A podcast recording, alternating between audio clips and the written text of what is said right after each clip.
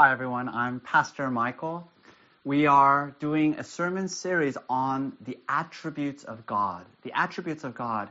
Because when we are in a time of crisis, when we are facing this overwhelming, you know, insurmountable obstacle, and I believe that this is such a time, the whole world is gripped by this pandemic, then what we need most of all is a vision of God. We need to know who He is, what He is like, and then we will see our problems in their proper place, which is underneath the wisdom and the goodness of God. And so we're looking at the God of the Bible. What does the Bible tell us about God? And in the previous sermon, we looked at um, the first attribute, which is that God is incomprehensible. He is incomprehensible, which means that we can never understand God in his fullness. But he will always be a mystery to us. He will always be hidden from us because he is infinite and we are finite.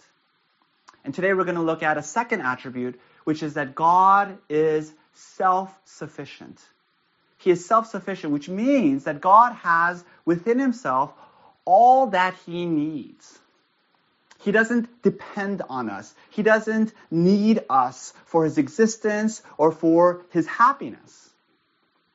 It's a very sobering and um, humbling doctrine, but it's the truth. And if we can receive it, therein will we find our joy. And so we're going to look at Exodus chapter 3, which is one of the most famous passages in the Bible. It's the story of Moses meeting God in the burning bush and God revealing who he is. And so um, the text is going to be displayed to you. I'm going to read to you from Exodus chapter 3, verses 1 through 6, and then also 13 and 14. Verse 1. Now Moses was keeping the flock of his father in law Jethro, the priest of Midian, and he led his flock to the west side of the wilderness and came to Horeb the mountain of God. And the angel of the Lord appeared to him in a flame of fire out of the midst of a bush. He looked, and behold, the bush was burning, yet it was not consumed. And Moses said, I will turn aside to see this great sight, why the bush is not burned. When the Lord saw that he turned aside to see, God called to him out of the bush, Moses, Moses. And he said, Here I am. Then he said, Do not come near. Take your sandals off your feet, for the place on which you are standing is holy ground. And he said, I am the God of your father, the God of Abraham, the God of Isaac, and the God of Jacob. And Moses hid his face, for he was afraid to look at God. Now, verse 13. Then Moses said to God, If I come to the people of Israel and say to them, The God of your fathers has sent me to you, and they ask me, What is his name? What shall I say to them? God said to Moses, I am who I am. And he said, Say to the people of Israel, I am has sent me to you. So I have four points. This is my outline. Number one, we're going to look at First, the self existence of God. Secondly, we're going to look at the self happiness of God. Third, we're going to look at our human condition of dependency so that God doesn't need us, but we need Him. And then number four, what this all tells us about the gospel. So let's begin. Number one, the self existence of God.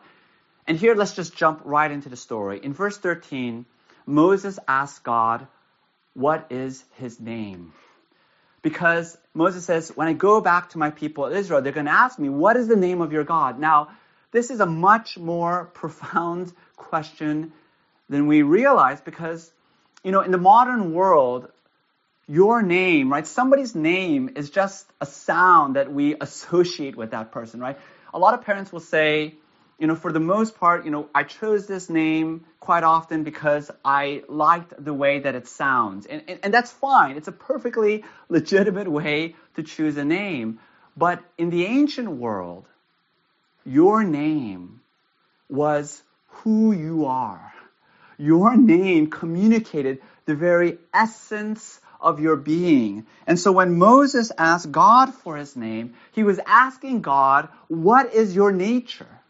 What is the very essence of your being? It's a huge question. And so think about it.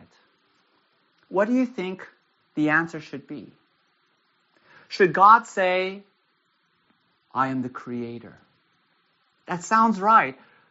But the problem is, if God says, I am the creator, then who God is, is in relation to his creation.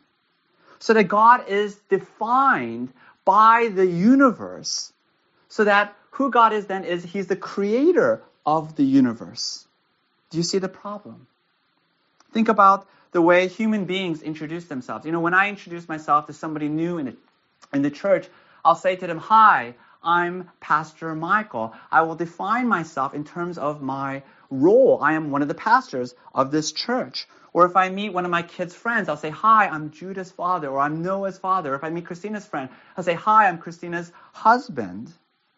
So that who I am, notice, is always in reference to some other thing. That is how we communicate who we are. And so it must be. Because you see, human beings, we are contingent beings. We are contingent beings. Contingent means that our existence, our identity depends on something else. Something else gives us our meaning and our purpose. I am a husband. I am a father. I'm a pastor. I live in Castro Valley. I'm an American. Ultimately, I'm a Christian. I'm a son of my Heavenly Father. But God is not a contingent being. And so when God introduces himself, what should he say? The answer is so stupendous, it's so mind boggling that we can meditate on it for the rest of our lives and we will never, never get to the bottom. Because even if God should say, I am love, or I am holy, right?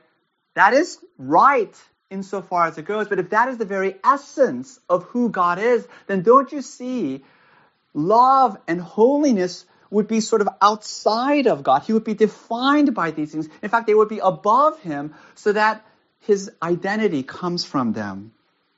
And therefore, God can never say, I am something, because whatever that something is, he is contingent to it. Instead, God says, I am who I am. That is my name. I am who I am.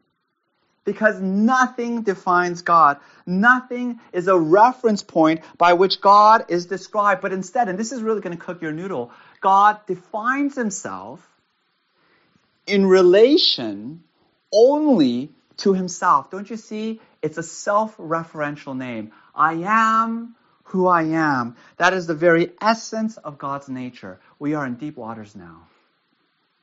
Theologians have a word for this, which is the aseity of God.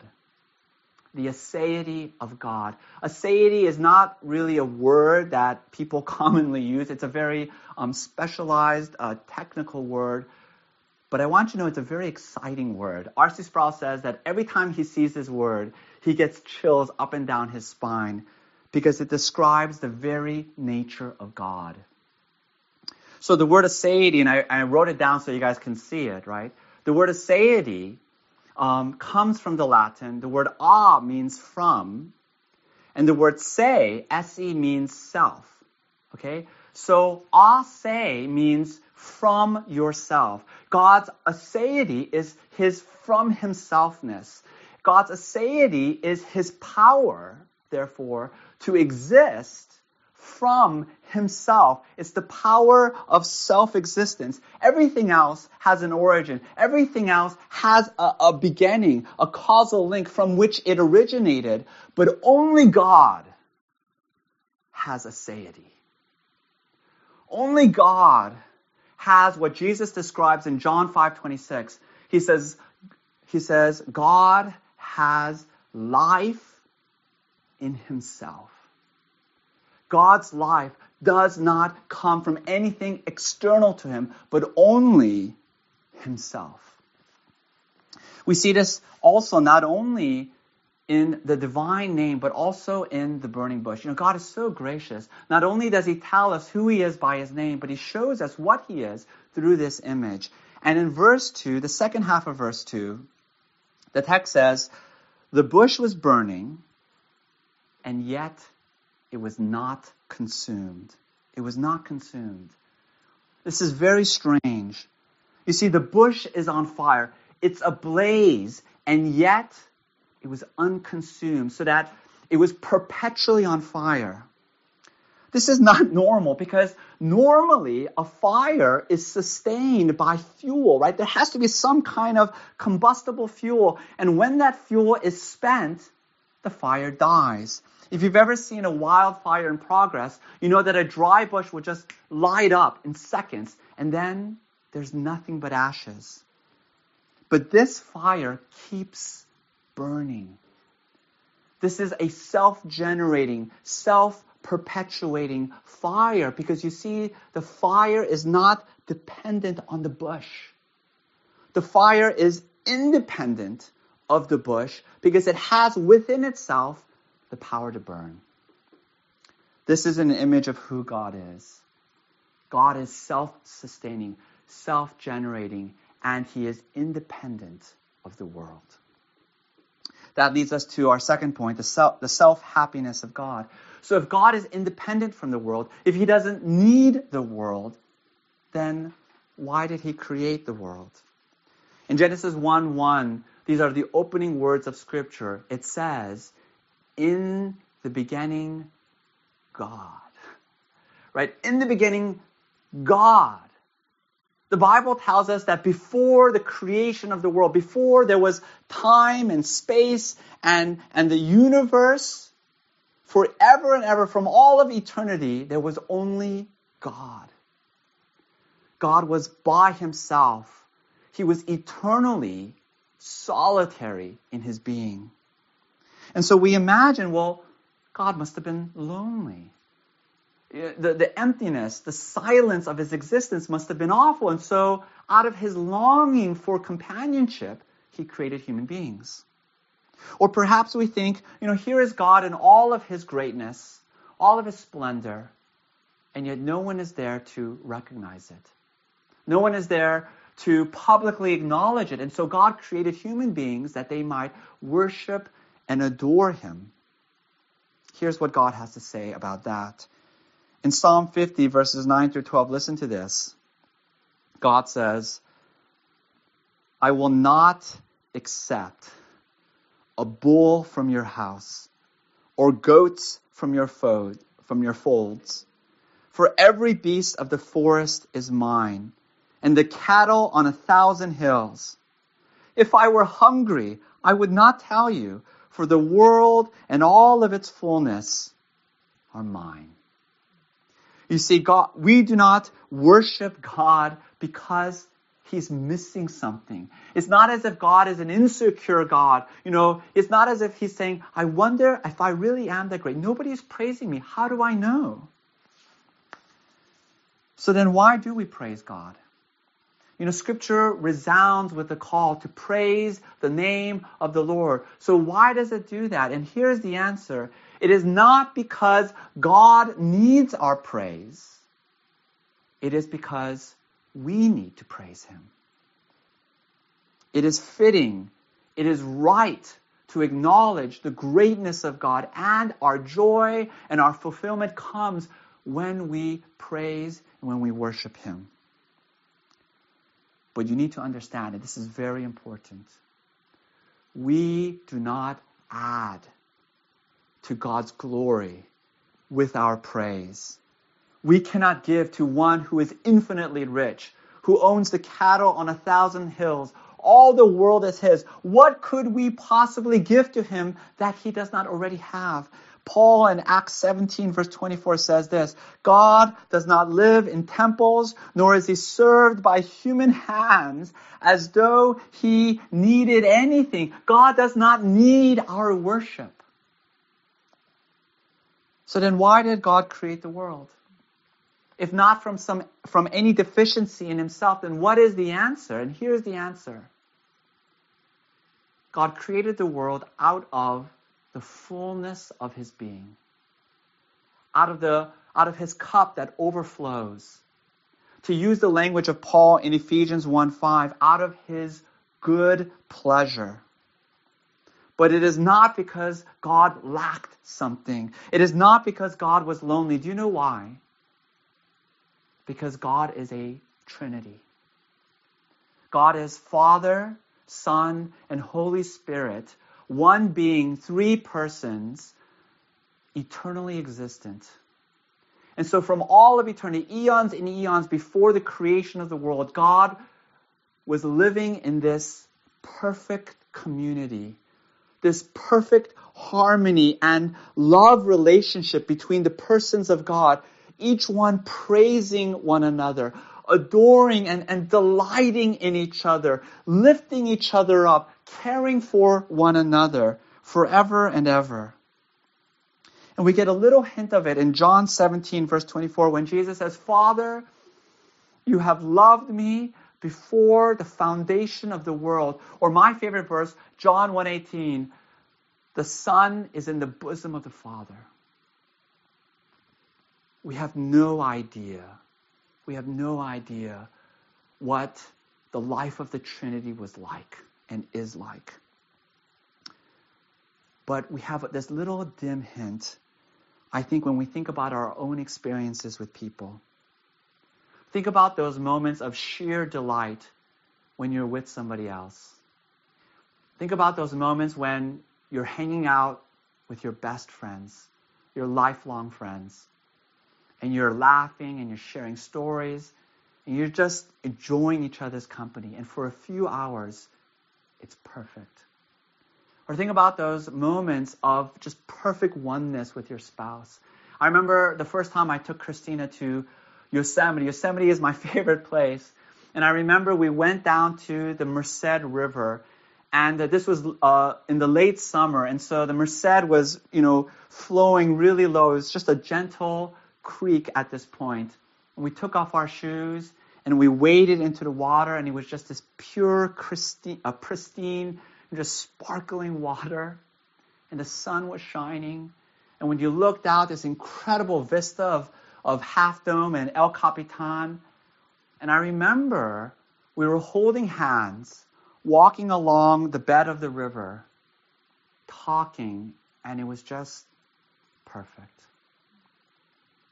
But because of our fallen condition, because of human sin, these moments are fleeting. And the moment we have them in our hands, like grains of sand, they're gone. But I want you to know that God, in His triune nature, they are not fleeting moments. But from all of eternity, He enjoys perfect fellowship, perfect oneness, so that from eternity, for eons and eons of eternity, He was happy. I want you to know that the God of the Bible is an infinitely happy God. And therefore, what could, what can the world possibly add to that and give to God? One of my favorite quotes is um, a quote by C.S. Lewis. I came across this a couple of months ago again, and when I read it, I just almost fell out of my seat because it, the vision of it was just so amazing to me. Listen to this. This is from his book, The Four Loves, one of my favorite books. He says, to be sovereign of the universe is no great matter to God. In himself, at home in the land of the Trinity, he is sovereign of a far greater realm. We must keep always before our eyes that vision in which God carries in his hand a little object like a nut. And that nut is all that is made. I think that's an incredible image. The land of the Trinity is a far, far greater realm than we can possibly imagine. And therefore, we do not give to Him. He gives to us. This is our relationship with God. And that leads me to my third point human dependency. So, human beings, by contrast, we are dependent beings. We all have an origin. We all have a time when we did not exist. Right? We all have a mother and a father who gave us life. We all have we all had someone to nurse us and hold us and take care of us as infants, or else we wouldn't be here. And then even as adults, we still depend on a vast network of other people to provide us a living, to give us companionship and a life. And even if you're a survivalist, right? Even if you say, I'm going to cut myself from human civilization, I'm just going to live off of the land, I'm not going to need anybody else, don't you see, even then, you still need the natural world to provide you food, even the air that you breathe. And therefore, no human being can say, by my own power I exist. By my own power I live. But it goes even further than that. Because the Bible says that moment by moment, it is ultimately God who sustains us. You know, some people think that God is a divine watchmaker. And at the beginning of time, he wound up the clock of the universe and then he took a step back. You know, and once in a while he'll intervene, once in a while he'll tinker and meddle and, you know, do a miracle here or there, but otherwise, the universe is running by its own power. But the Bible says that not only has God created the world, but he continually sustains it. Listen to Hebrews chapter 1 verse 3. He upholds the universe by the power of his word. Listen to Colossians 1:17. In him all things hold together. Acts 17 verse 28. In him we live and move and have our being. You see, there is not a single atom in this entire universe that is operating by its own power, but God is continually, moment by moment, holding up every atom, sustaining every subatomic particle, so that the universe is not a clock running by its own internal gears. That's the wrong metaphor. The better metaphor is that the whole universe is a song that God is singing and he continues to sing it moment by moment. Because the moment he stops singing, the song would cease to exist. And God does this whether we acknowledge him or not. You know, in Matthew chapter 5, verse 45, Jesus says, God makes the sun to shine. He causes the rain to come even upon the just and the unjust so that even if we should raise our fist in defiance against God, we are like a little child sitting in his father's lap, slapping the father. And we are heading the father's face, don't you see, only because the father in that moment is holding his child. He is sustaining his child. But what should happen if the father should cast the child away? In Daniel chapter 4, there's a story of King Nebuchadnezzar. And one day, Nebuchadnezzar, he was walking along the roof of his palace and he was looking down on the city of Babylon, which was the greatest city of its day in the ancient world. And he was looking at it with this self satisfied feeling. And he said to himself, he said, Look at all that I have done. This great and magnificent city I have built it by the might of my own hand. And the text says, even as the words were still forming in his mouth, God struck him down. And he became, Nebuchadnezzar became like a beast of the field. His hair grew long, his fingers became like nails, and he ate, he ate grass like the oxen of the field. And then, after a while, God restored him. And he came back to his right mind, and Nebuchadnezzar, he looked up to heaven and he says in verse 34, listen to this. He says, Blessed is the Most High. Praise and honor to him who lives forever, for all the inhabitants of the earth are accounted as nothing.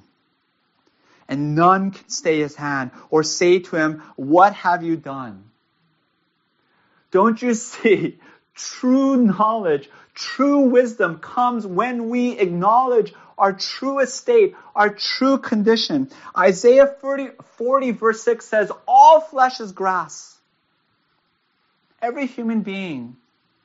We are like the flowers of the field. Today we bloom, tomorrow we wither and fade away. James 4:14 says, "We are like a mist that appears for a little time and then vanishes." Right? Our entire existence from infancy to the grave, we are like a little puff of air, a little vapor that appears and then evaporates and then leaves no trace. You know, it's really interesting that in our story, God waits until Moses is 80 years old. You know, Moses was once this mighty prince of Egypt, full of vigor, full of the pride of life. But then in the prime of his life, when he was 40 years old, he was banished from the kingdom.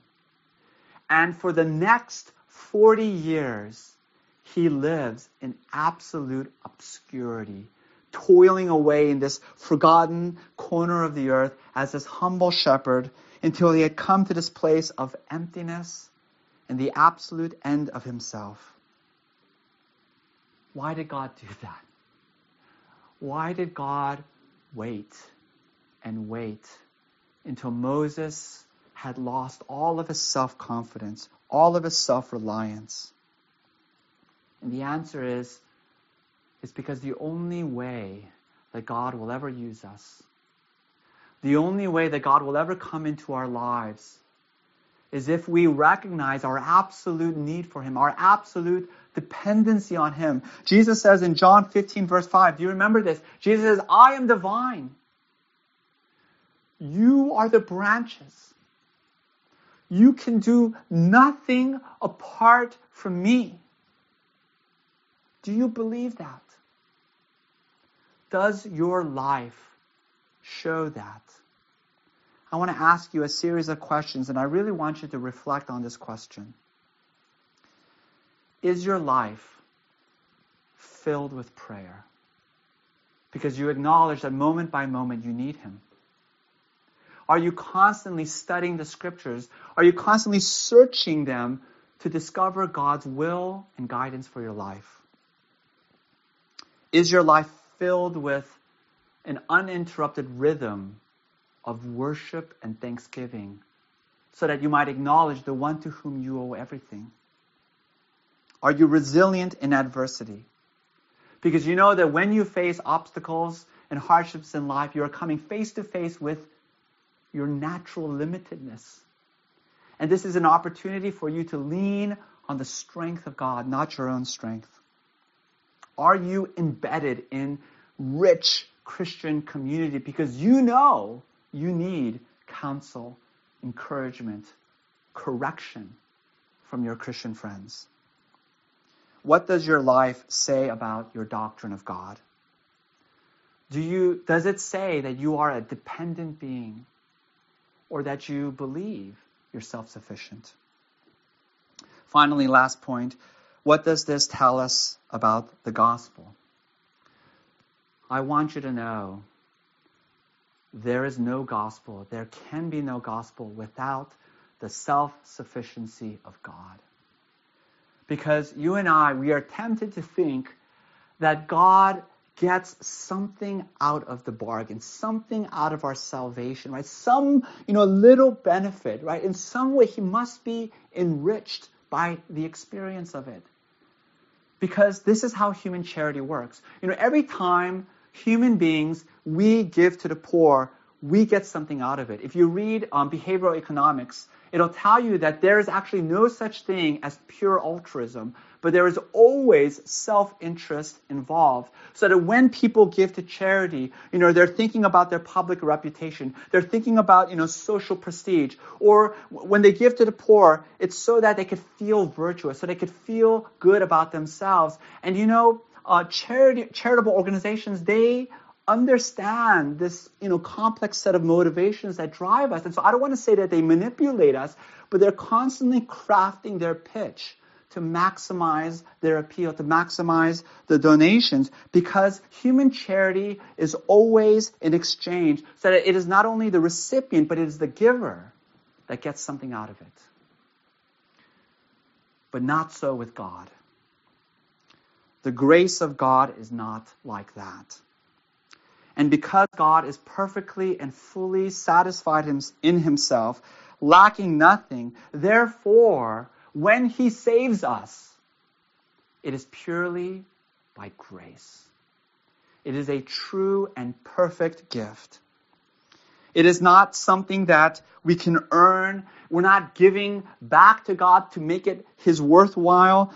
We can do no good works that could possibly add anything to God. So that Ephesians 2 8 9, for it is by grace you have been saved through faith. It is not your own doing, it is a gift of God not by works that no one can boast. Secondly, I want you to know that only a God who is self sufficient is truly trustworthy and unshakable in his commitment and in his love for us. Because if God had any needs, if God had any longings outside of himself that could not be met, that would be his weakness. That would be his vulnerability. You know, if you read spy novels, you know, the way that you get somebody to turn, right, the way you compromise somebody is you have to do a deep dive and you have to research their life and you have to find out, you know, do they have gambling debts? Are they having an affair? And then you use, that's their vulnerability. And then you use that to squeeze them, to pressure them, and to turn them into your agent. But God cannot be turned. He cannot be compromised. And therefore, his love for us is steadfast, immovable, unwavering. Finally, I want to close with this final point. If you go to the New Testament in John chapter 8, Jesus is contending with the religious leaders. And at the end of the conversation, it's very interesting. Suddenly, in verse 58, he says, he says this, he says, before Abraham was born, I am. He says, Before Abraham was born, I am. He doesn't say, you know, before Abraham existed, I was there, right? Which by itself would be an amazing, you know, claim. That would mean he's 2,000 years old at, at the very least. He purposely uses the incorrect grammar. He says, Before Abraham was born, I am. The religious leaders knew exactly what he was saying, and they picked up stones to kill him. Because you see, Jesus was deliberately evoking the divine name, the personal covenant name of God that was spoken to Moses from the burning bush. And therefore, do you understand what Jesus is saying? He is saying, the eternal one, the one who is self existent, the one who has from within himself the power of existence and being, the one who is fully happy and content in himself that nothing could be added. The only one who could say, I am who I am. He came down into this world and he became a man. He became weak and vulnerable. And then he went to the cross. And then he laid down his life for us. Because he loves us. Even though there is nothing we can do, even though he doesn't get anything out of us that he doesn't already have, he saves us. And he gives us eternal life in him, life in the Trinity. I want you to know that for all of eternity, we will think about that and we will never exhaust the wonder of it. Please join me in prayer. Almighty God, this is too great a, a thing for us to contemplate.